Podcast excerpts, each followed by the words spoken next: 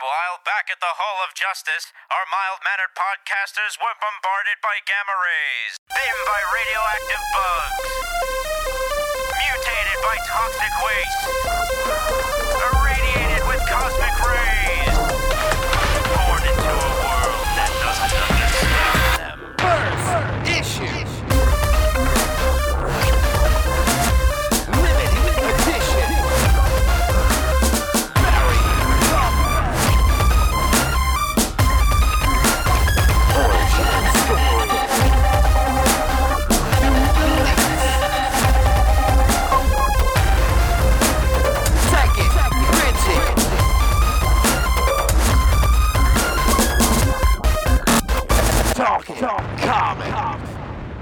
We are back, and we are pleased as punch to welcome Trina Robbins back to Talking Comics. Comics historian and creator of the First Order, and author of the new Pretty in Ink North American Women Cartoonist 1896 to 2013. It just came out from Fantagraphics. Welcome back, Trina. How are you doing tonight? Hi, thank you for having me again. Um, and I'm fine. That's, that's good. Now, oh, by the way, congratulations. We since we last spoke, you were named to the Eisner Comic Books Hall of Fame. So congratulations on that. Yes, I was, and I'm very proud of that. Who went in in your class? It's sort of like in the Baseball Hall of Fame. Anyone go in there with you too? Um, well, um, Spain Rodriguez was, was uh, voted into the Hall of Fame, and it was kind of bittersweet because, uh, as you know, Spain died last year or earlier this year, and really, it would have been nice if he could have gotten that award while he was still with us. Absolutely. Our our best to to he and his family in in that retrospect. So thank you for bringing that up. That's very important. Now let's jump right into your book here. You have already written uh, from girls to girls and great women cartoonists and the great women superheroes. What was the impetus for bringing this updated information out to us in Pretty in Ink? Well, actually, Gary Groth said he'd like me to do it. So, you know, when people ask me to do a book, I do it. Sim- simply enough done. Uh, quickly, there But are the fact was, there was, you know, there was much more, uh, much more information. I mean, each time I do this, and by the way, this really is my final and definitive book because how many times can one write a history of women cartoonists? But each time I do it, there's more information available. So there is much more information, and I, I got more photos of the women that I write about, and I think that's important, you know, to have their picture, you know, so we know what they look like when when we find out about them. Oh, sure. Most of these people I, I've read in your other books, you see the names and occasionally even see some of their artwork. But in this one, there's just scads of rare photos and artwork from the late 19th, early 20th century. How hard was it to get all that stuff assembled? Well, as you know, uh, it's now generally considered. I put in, uh, I included what I consider, or for all I know, is the first comic by a woman, a four-panel comic by Rose O'Neill from 1896, and everybody generally seems to have considered that that's correct and that's the earliest comic because no one has stood up and said, "No, she's wrong. I have one from 1894." Uh, they're they're cheating if they did. You you couldn't be wrong on this one.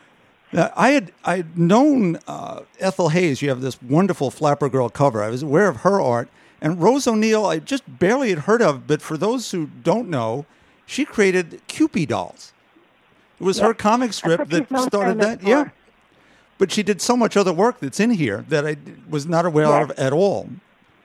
So tell us a little bit about her. She was also she also was a fine artist. Um, she did really interesting drawings, uh, kind of kind of mystic drawings. She was very very good. Had a very Art Nouveau style. And in 1920, she went to uh, to France, to Paris, where she was hailed as a reincarnation of Leonardo da Vinci, which I think is maybe putting it a little too strong, but she she really was a very good artist. Oh, absolutely. That's the thing. All those earlier artists are definitely based in that fine art tradition. The, the line Yes. work is just incredible, and yet it all has a lovely, playful quality too. because it's comics. There you go. It isn't always, though. Uh, as we uh, was one person whose I, name I knew, uh, Neysa McMein, from the Mm. Algonquin Round Table, and to discover that she had she had drawn this fabulous strip called Deathless Deer, which is about a three thousand year old resurrected mummy princess. yes, it may be one of the most obscure of the comics in my book. Um, and it's great. I really love it. I have acquired quite a few. Well, not that many. Maybe maybe three or four pages of Deathless Deer, and and I really, you know, still don't quite understand why it didn't survive, why it didn't last. Because it's good and it's exciting and it's it's just the kind of thing you want to read. Wow, three thousand year old mummy princess. And Except, of course, she's beautiful.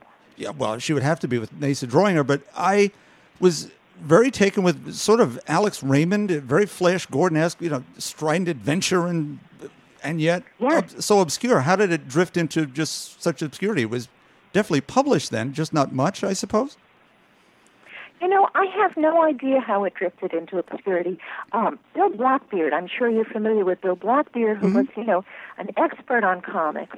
Uh, he, his opinion was that that it was just too unbelievable. The story was too unbelievable, and that so people didn't like it. But that's, I mean, saying that that the resurrection of a beautiful Egyptian princess is more unbelievable than say the story of a baby that whose planet explodes and he's sent to Earth. is, I mean, it's just as unbelievable. Exactly. We'll have, we'll have to work on that. Maybe you need to collect some Deathless Deer into a book the way you did with Miss Fury. I don't know if I could ever find enough Deathless Deer. Oh, When I have found it, when I have found the pages, I have bought them. so you're, you're going to hoard them all and keep them from us. That's not fair. We need to see some of those. Maybe I'll let you find one. Okay, there we go. We'll have, we'll have to arm wrestle for them, I suppose. uh, as we get into the comic book era in, in the 1930s, uh, as I read through uh, some of your other books and, and certainly in your uh, Great Women uh, Superheroes, that there were just tons of, of talented women working in the medium at that point that you know we're mostly unaware of. We've spoken before about Tarpe Mills and Miss Fury, but uh, let's just chat about a couple of others. Lily Renee, for instance, who you wrote a bi- uh, comic Ah. biography of. One of my favorites, yeah. Well, what happened, of course, during the war is what happened in every other industry, which is the guys went off to fight the war. And so there were, you know, great big holes to be filled, and the women filled the holes. You know, in, in every industry, in the factories, they were driving trucks and buses and building planes, and comics was no different. So the comic book companies started hiring women. Now, the comic book company that hired the most women during the war was Fiction House, and they just happened to be my favorite Golden Age publisher because they specialized. Um, every one of their books had at least one female hero. They were like anthology books. Um, and usually more than one female hero. I mean, they really had a lot of beautiful, strong, beautiful women, you know, and so maybe they were a little cheesecakey and showed a little leg, but you know, that's okay. Skirts were short in those days anyway. Sure, especially Um, in, on you Space had girl Women. Yep. reporters and, and and jungle girls and um, counter spies. One of them, counter spies, of course, was Senorita Rio, Sure. drawn by Lily Renee. And her story, Lily's story, is almost like a comic book because she was a refugee. She had escaped. She had been a Jewish teenager um, living in Vienna in 1938 when the Nazis came in, and she escaped a year later via Kindertransport. Um, Kindertransport means children's transport, and it was this wonderful thing that England did. It's like, for me, it's a shining gold star in their history.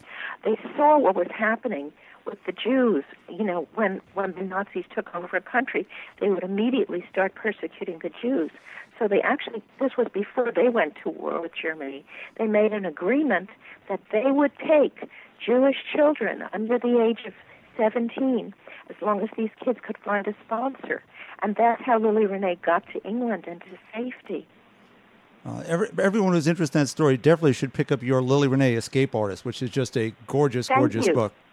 It's a great Thank slice you. I'm of comics pretty proud history. of that one too. Oh, it's sitting here with me right now. Steve is just perusing it. Yeah, this uh, this looks pretty. This looks pretty incredible. Um, I'm gonna have to borrow this. From you. Sure, uh, be our guest. Trina thanks you too. Yeah, I mean, is this is all taken from like actual history, Mm-hmm. and, and wow, Yes, this is Lily's story. Yeah. Now she was she did um, she was the only female artist to do covers though at Fiction House, right? If I Yes, remember she correctly. was. They had about four women drawing for them, maybe five, but she was the only one who did covers. I love Fran Hopper's work. I just saw some of it in the, the new Diva, Divas, Fran Dames, Hopper's and work. Daredevils, where the, there's a Mysta of the Moon story in there from Fiction House, which is just amazing. I, I, I didn't know. I'd seen those covers all over through the years and how gorgeous they all are. And to know that there were women doing those now who were not signing their work or were signing aliases. Oh no, all their work are signed. Fran Hopper's comics are all signed. Uh, Lily Renee's comics are all signed. Okay, great. Uh, Ruth Atkinson. So, uh, they didn't always necessarily. Lily Renee usually, usually signed her work L. Renee, Ah. and Ruth Atkinson signed, signed her work R. Atkinson. Um, as a result, of course, Lily would get fan mail from Mr. L. Renee. Now, Ruth Atkinson also worked over at, at Timely and created, well, She did. then the one character that the guys here will know, uh, Hellcat, whose real identity is Patsy Walker, was created by Ruth Patsy Atkinson. Walker. oh, I love Yeah. Hellcat. Nice. Yeah, but that goes all the way back to what, 43, 4, somewhere back then? Uh, 45. 45. She drew the first year of Patsy Walker for Timely. Wow, that's cool. Now, uh, Steve was in going through your book came upon uh, Pauline Loth's Miss America, who's actually absolutely one of my favorites, and cer- a little bit Yeah. forgotten at this point. Now, she had a very fascinating other career besides at Fleischer, right? Yes, she did. She was an animator at Fleischer. Which and a voice actress. Oh, seriously? Yeah, was it Mr. Bug goes to town? She's one of the one of the various bugs flying around. That's so neat. No kidding. I didn't know Yeah. that. Yeah, she actually has an IMDb listing for you know Right, assorted told assorted bug or something. There, I have to be here for some reason, Trina, besides just blathering on. Um, we also have uh, uh, Violet or Valerie Barclay, who Stan uh, highlighted in his book. She her, she her original name was Violet Barclay, but she changed it to Valerie because she thought Violet was too girly. and she was really good in the beginning, as you probably know, if you've ever seen a copy of Stan Lee's Secrets Behind the Comics, and God knows what it must be worth, but I have a copy, and I had have it signed by Stan Lee too, and I will never give it up. Um, anyway, she's listed. She's written about in there as Violet Barclay, glamorous girl inker. I just love that. She definitely was. As all these women were. The pictures you have in the book showcasing these these absolutely fabulous creators just shows what, what nobody knew what was going on behind the scenes in, in very many cases. Particularly, we, we can't uh, leave this sort of segment here without talking about Tarpe Mills and Miss Fury because your the new collection is out Yes. with another great essay of you. Yes, it is. Yep. The, I call it the prequel Yes. to the other one that came out um, earlier, two years ago, I think. Right, so that, we're now on that strip. We're complete through post war, I guess, to 47, 48 with the two Um, volumes. Yeah, the first one started in uh, the the first one that came out was 44 through 49, and I I chose that period because I thought she was at her best. This was when she was at her best. But of course, then everybody wanted to know what came before. Sure. So we did the 1941 through 43, I guess, or through part of 44, and you can see her improving. It's very interesting.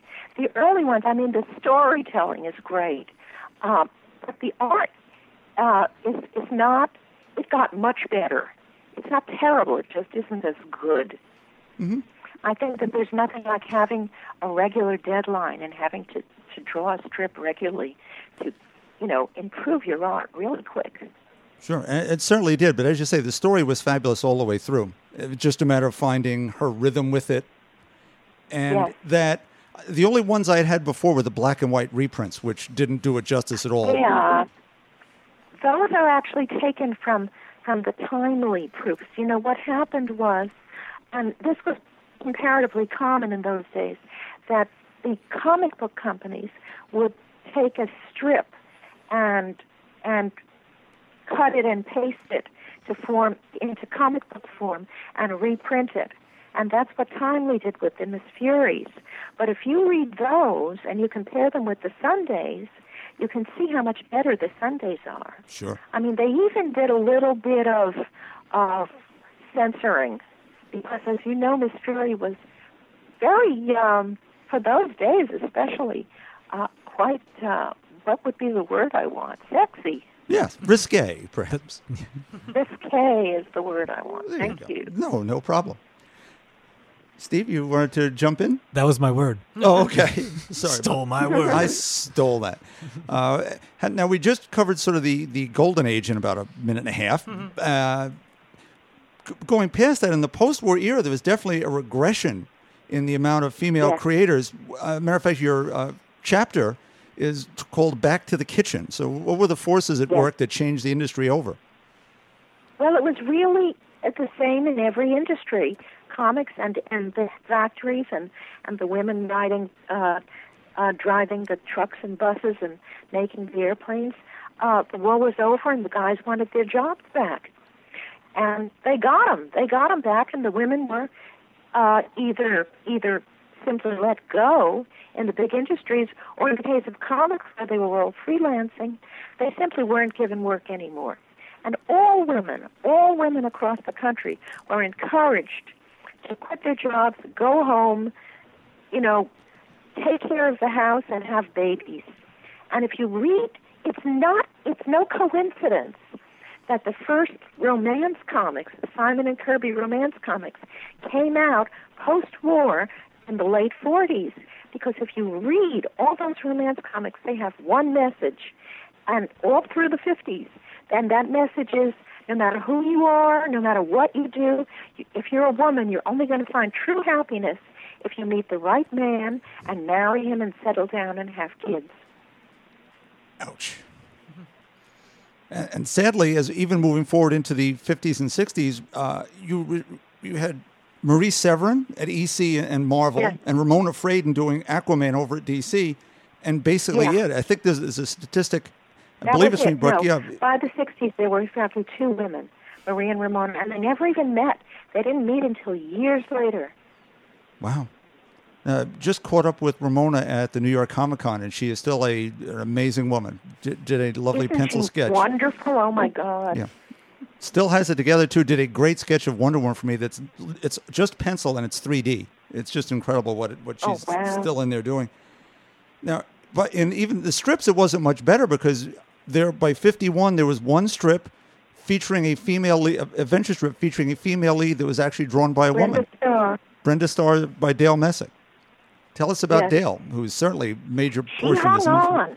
Dale was amazing. You know, now this is there's this myth that people believe, which is that all these women had to change their names, had to give themselves male names in order to be published, and that isn't true. But where the myth comes from is Dale Messick. It's a story she liked to tell. Uh, she was born Dahlia Messick and her strips were not selling. And she was a beauty. She was an absolute babe. And she says that the editors would reject her strip, but then invite her to lunch. Um, and so she changed her name to Dale, which was a sexually ambiguous name. Unfortunately, this story is not true. It's a great story, but it's not true. I have, and in the book you'll find uh, her unpublished strips, the ones that did not sell, and they're great, by the way. They're just as great as as the early Brenda Starr. And you'll see that only the very, very first strip she did, which I date to about 1926, which would mean it was right after she got out of high school. Um, only that one is signed Dahlia Messick. All of the others are signed Dale Messick, and they were rejected anyway. Um, and in fact, the last one, Brenda Starr, which you know, she says she had to change her name to Dale Messick to to um, sell it, but actually, at first, it was rejected. The publisher, who was an absolute sexist and also happens to have been a racist, he was a terrible person. His excuse was they had tried a woman once and she had not worked out. Excuse me. yeah, I'm so so excited that I'm coughing. I need another sip of tea. There you go. Mm. There, that's good.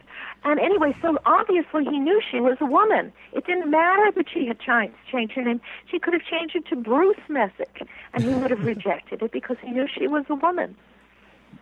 Now she stayed with that strip until 1980, 79. 79, I think 79. and then followed by Ramona Fradon. Correct. Yes. Mm-hmm.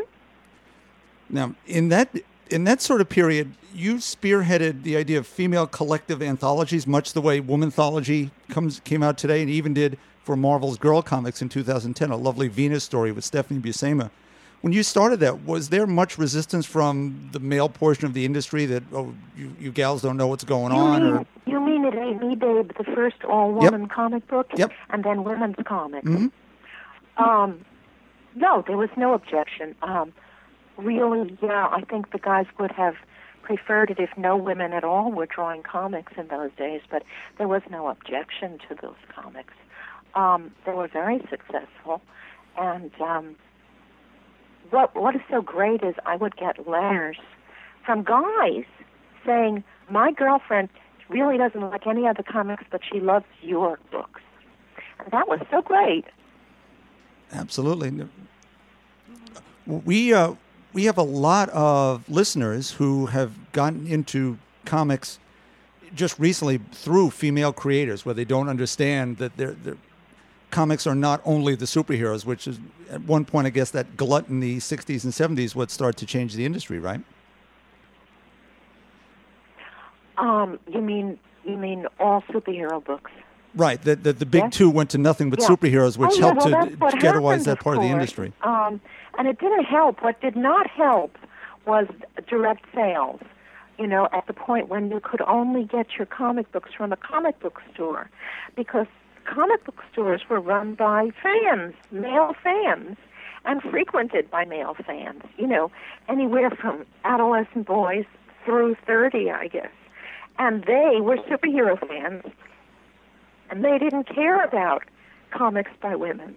And all through, in fact, you know, in the 80s, there was this brief attempt to revive girls' comics, of which, you know, my Meet Misty and California Girls were two of them, and Barbara Slate's um, Angel Love, and then her Sweet 16, and and uh, uh, Barb Rausch doing uh, Vicki Valentine for um, Eclipse Comics. I think it was Eclipse. I think so. Yes. Oh no, it was it was um, Pacific, maybe. Renegade.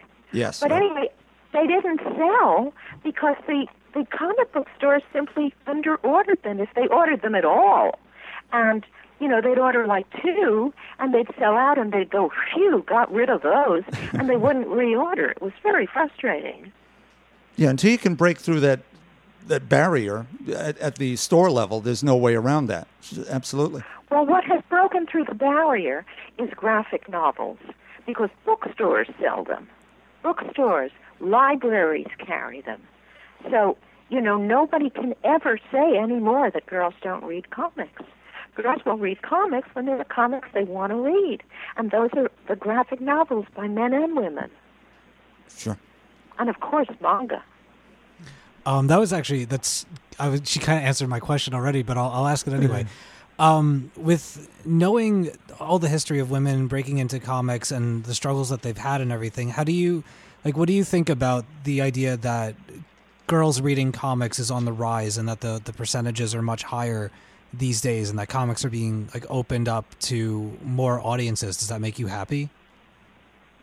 Of course, it makes me happy. I mean, can you imagine when I say no, I hate it? No, it's wonderful. it's wonderful. And as I say, you know, they used to, the, the guy editors and publishers used to say all the time, well, no, we won't print something for girls because girls don't read comics. And of course, I knew that was nonsense. Mm-hmm. And and all the rise and all these great manga and graphic novels that girls are reading proves it. Proves that when there are comics girls want to read, they'll read comics. Absolutely. And more, more and more guys are, are more interested in female characters as well. Captain Marvel and so Oh, sure. whole bunch of them. Red Sonja, you know, they're being turned Mhm. turned on to pretty much everyone. It's a good time for comics. Oh, and of course, Gail Simone is writing Red Sonja now, Yeah. right? Mhm. And she is fantastic. Now, it does seem there is a lot of progress on this front, even though you know, the relaunch of the new 52, there was a whole to do over the fact that it dropped from 12% to 1% female creators seemingly overnight. Where do you think Yeah. this, it, we get so many now new indie books, which seems to be a new avenue, and certainly web comics, which you highlight in your last couple of chapters here. Who are these new crop of creators? Is someone we should be looking at that we may have overlooked already? I think you should be looking at them all. They're so good. Something really amazing happened at the San Diego Con last year. You know, they give out the Eisners every year at the convention, and the Eisners are the they're they're really the Oscars of the comic world.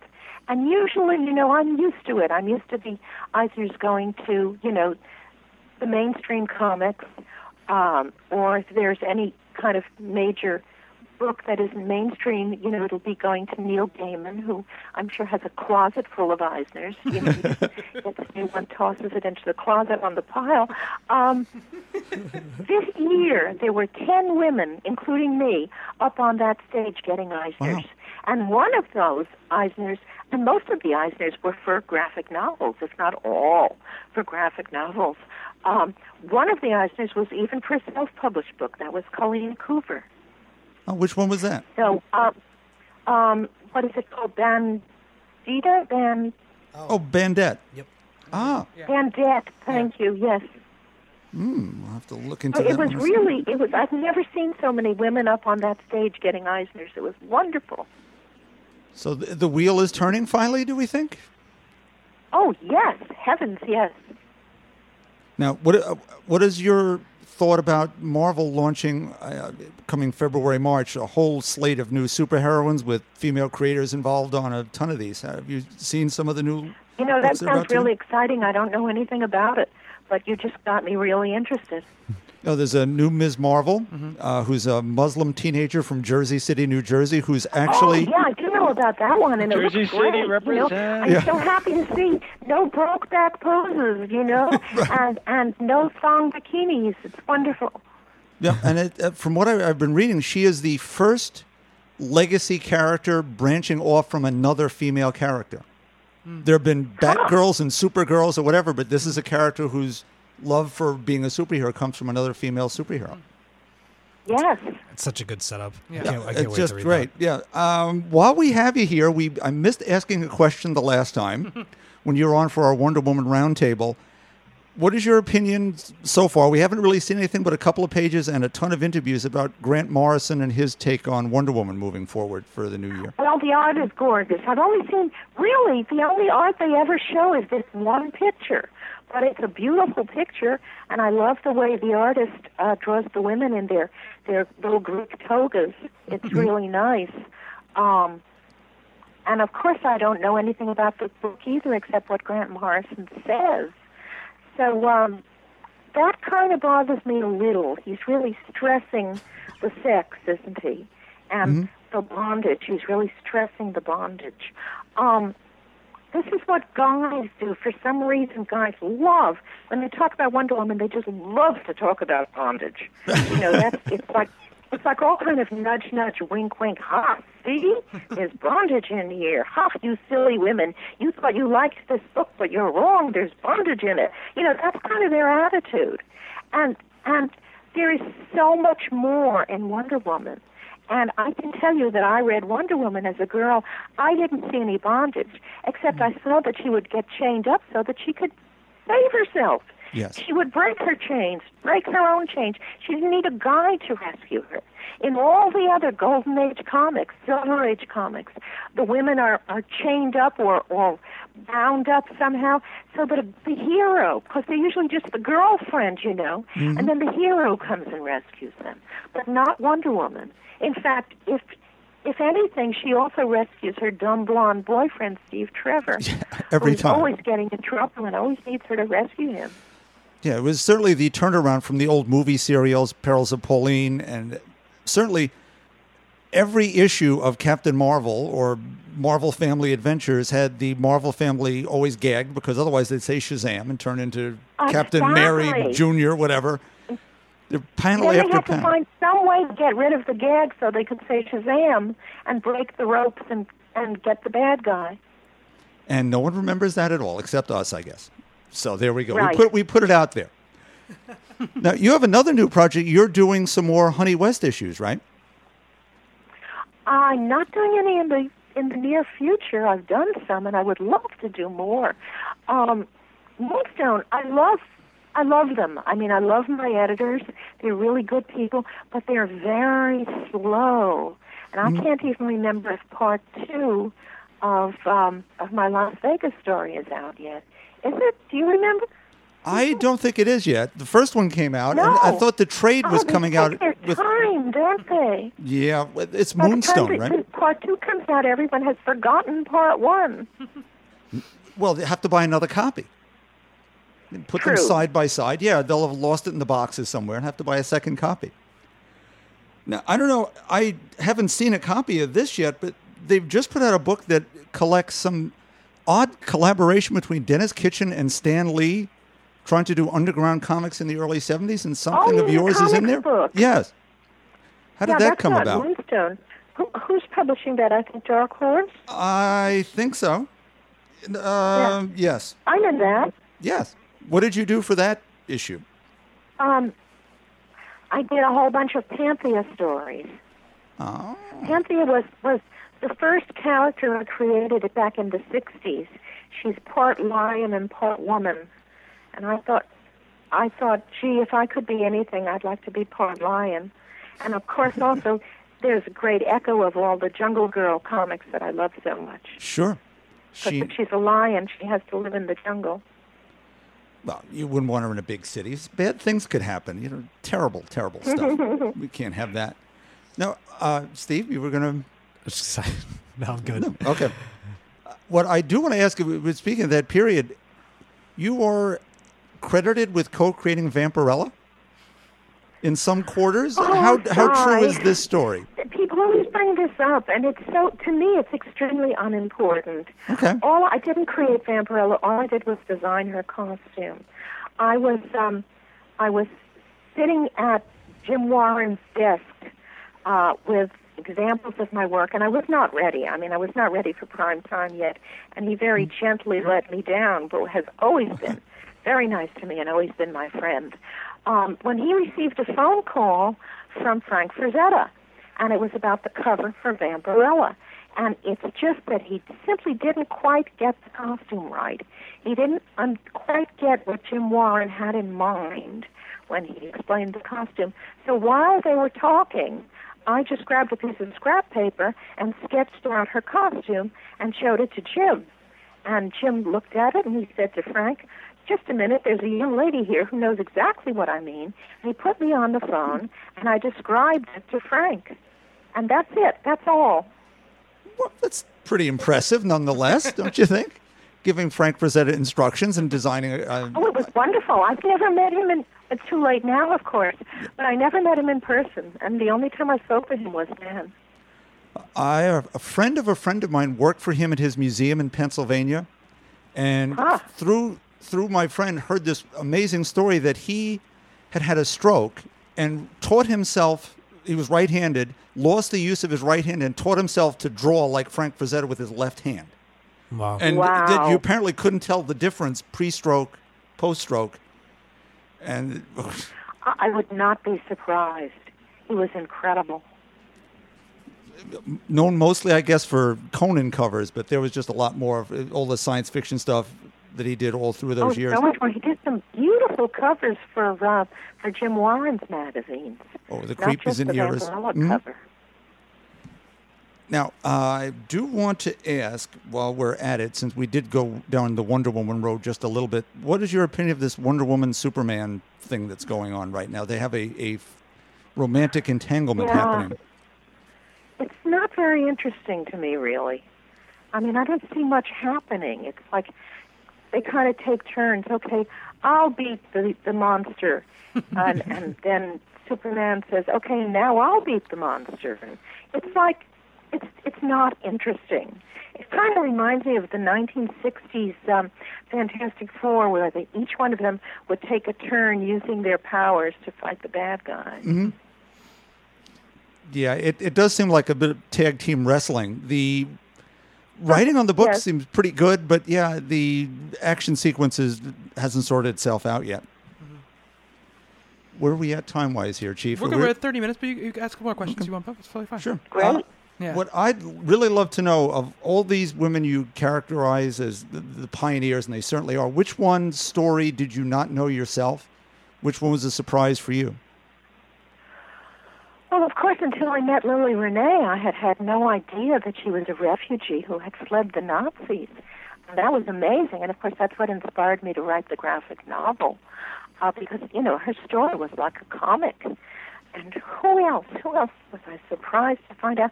Well, in this in this book, I have um, the first, and so far, as far as I know, the only Native American woman cartoonist, Eva Mirabal um, who drew she drew a strip for the WAAC newspaper, and it's it's very funny. It's called G.I. Gertie. It's very well drawn. It's very funny. Um, also, of course, it's kind of fun because she started it out as Private Eva Mirabal, and then she became Corporal Mira, Eva Mirabal, and by the time she was mustered out, she was Sergeant Eva Mirabal. So we even get to see her promotions. She she actually was in the Women's Army Corps at that at that point. Yes, That's what it. Yeah. She was a WAAC.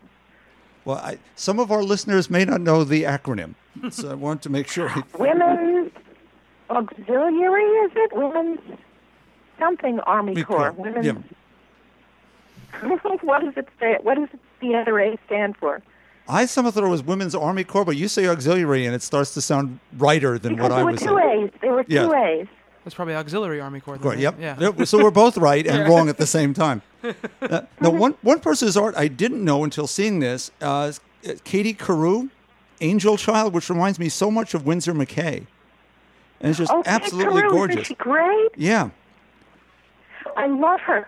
She had really she. d- Well, she was also a fine artist, but I mean, she did that strip, The Angel Child, which is is hilarious. I mean, the the little girl is just so absolutely terrible and so funny looking too. Um, but she also did caricatures.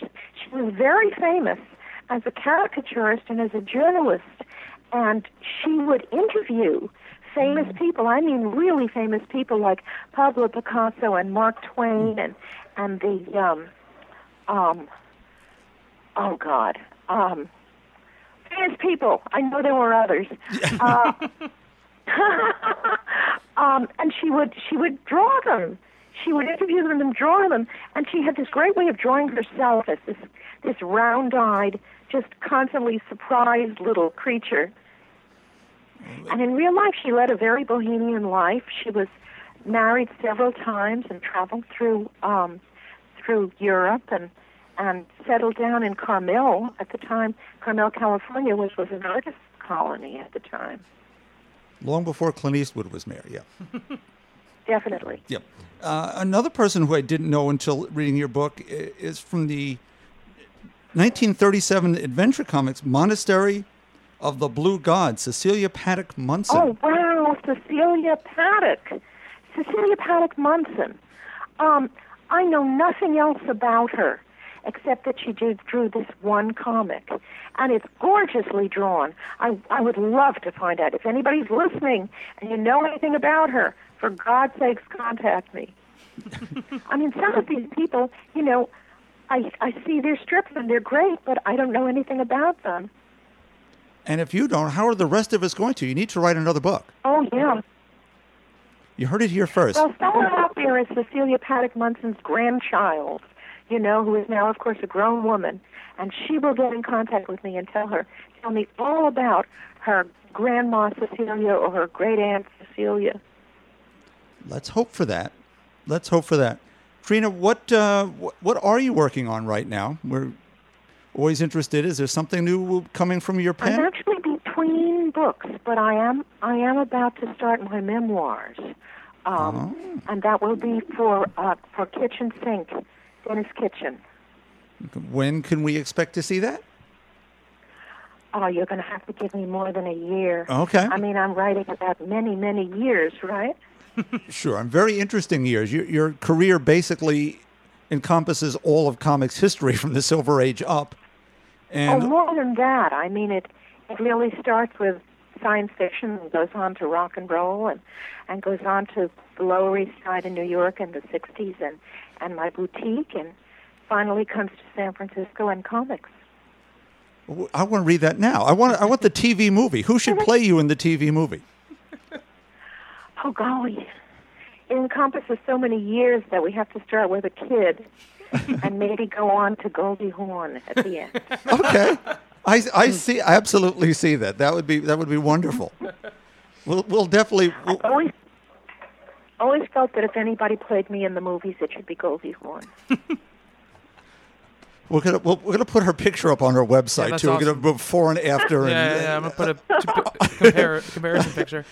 We think that will definitely definitely work. Yeah. Any any chance of seeing any more Go Girl? She is one of my absolute favorites. Oh, you know, I would love it if if we could find a publisher who would like to publish it. I mean, people really loved Go Girl, but it, she was just a tiny bit before her time, meaning a tiny bit before, you know, there was there was general interest in in comics for girls. Um, our fans loved Go Girl. I mean, we we just had just the greatest conversations with fans and the greatest emails with fans. Um, but the problem of, of as always was distribution because the comic book stores were just just totally superhero oriented still at that point. It was before the great breakthrough of, of graphic novels.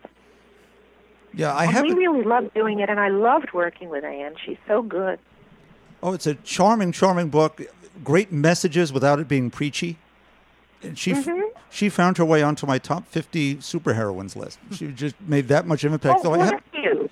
oh, uh, I only did it because it, it deserved it. The f- funny thing is, because of the weird distribution, I have it three issues in three different sizes. One digest, one comic, one sort of tr- square-bound trade. It's what went on here exactly, and Oh, there was one that they decided to put out in in manga form, yes, thinking that it might sell better because manga was selling. And I think the other two weren't they the same size? They really different sizes? I have three different sizes. Maybe one's just got to be a Oh, reprint God. or something, but uh, it doesn't matter. I'd love it to be a new trade paperback or a collection. It was Image then, right? yes, it was. Give them a holler. Say, I hey. liked the girl. I like the, my own character. I do. I have to like my own characters, or I can't write them. Um, I like the fact that really her only talent, her only real talent, was that she could fly, and everything else she had to learn. She had to take boxing lessons, you know, with her mm-hmm. her superheroine mother, and I liked that too. Of course, that you know that they were a superheroine mother and daughter team, really.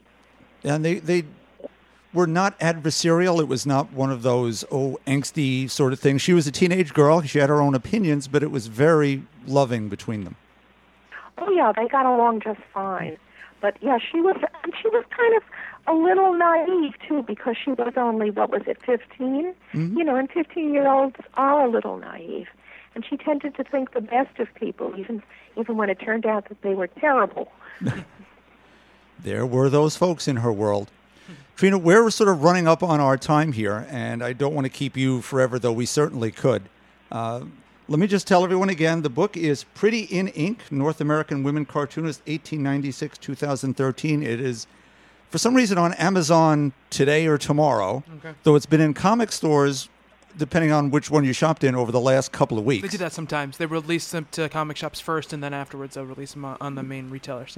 It is just a gorgeous oh, and book. for those Go For those who happen to live in San Francisco, on December 19th, I'm going to be doing a presentation and signing on Pretty in Ink at the Cartoon Art Museum, which, if you've never visited it, you really should. It's a fabulous museum. Um, That's December 19th at 6 o'clock. And you don't have to buy a book. Come in to see my presentation. And uh, for those listeners, uh, th- uh, think you know we've talked about the book. You, you can't sit here and look at it. It's a beautiful book, and it goes back from those far reaches back to what we talked about before, all the way up to you know Kate Beaton and Hark a Vagrant, Yes. who is, is covered in the book. So who I also love.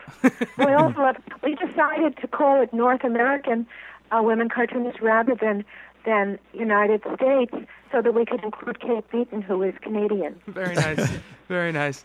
Um, th- that that comic is brought up many many Just times here, uh, yeah. on on our show. So I think our listeners would be very interested in, in hearing more about that and, and seeing how she fits in the context of all these amazing women. So people should definitely check it out. Yes. Yeah. gorgeous book. Put it on your Christmas list. Maybe Mm-hmm. if you've been nice, Santa will drop one down your chimney. I chimney. have my autographed copy. There you go. Um, all right, uh, Trina Robbins, thank you so much for joining us once again uh, on Talking Comics. Bob, it was great, and I'm so glad that this time, you see, I remembered, and I had my tea ready and everything, and waited for you to call. Uh, it was spectacular. Thank you. Thank you so much. Thank you. Bye, Bye-bye, Trina. Trina. Good night. Okay, bye. Bye bye.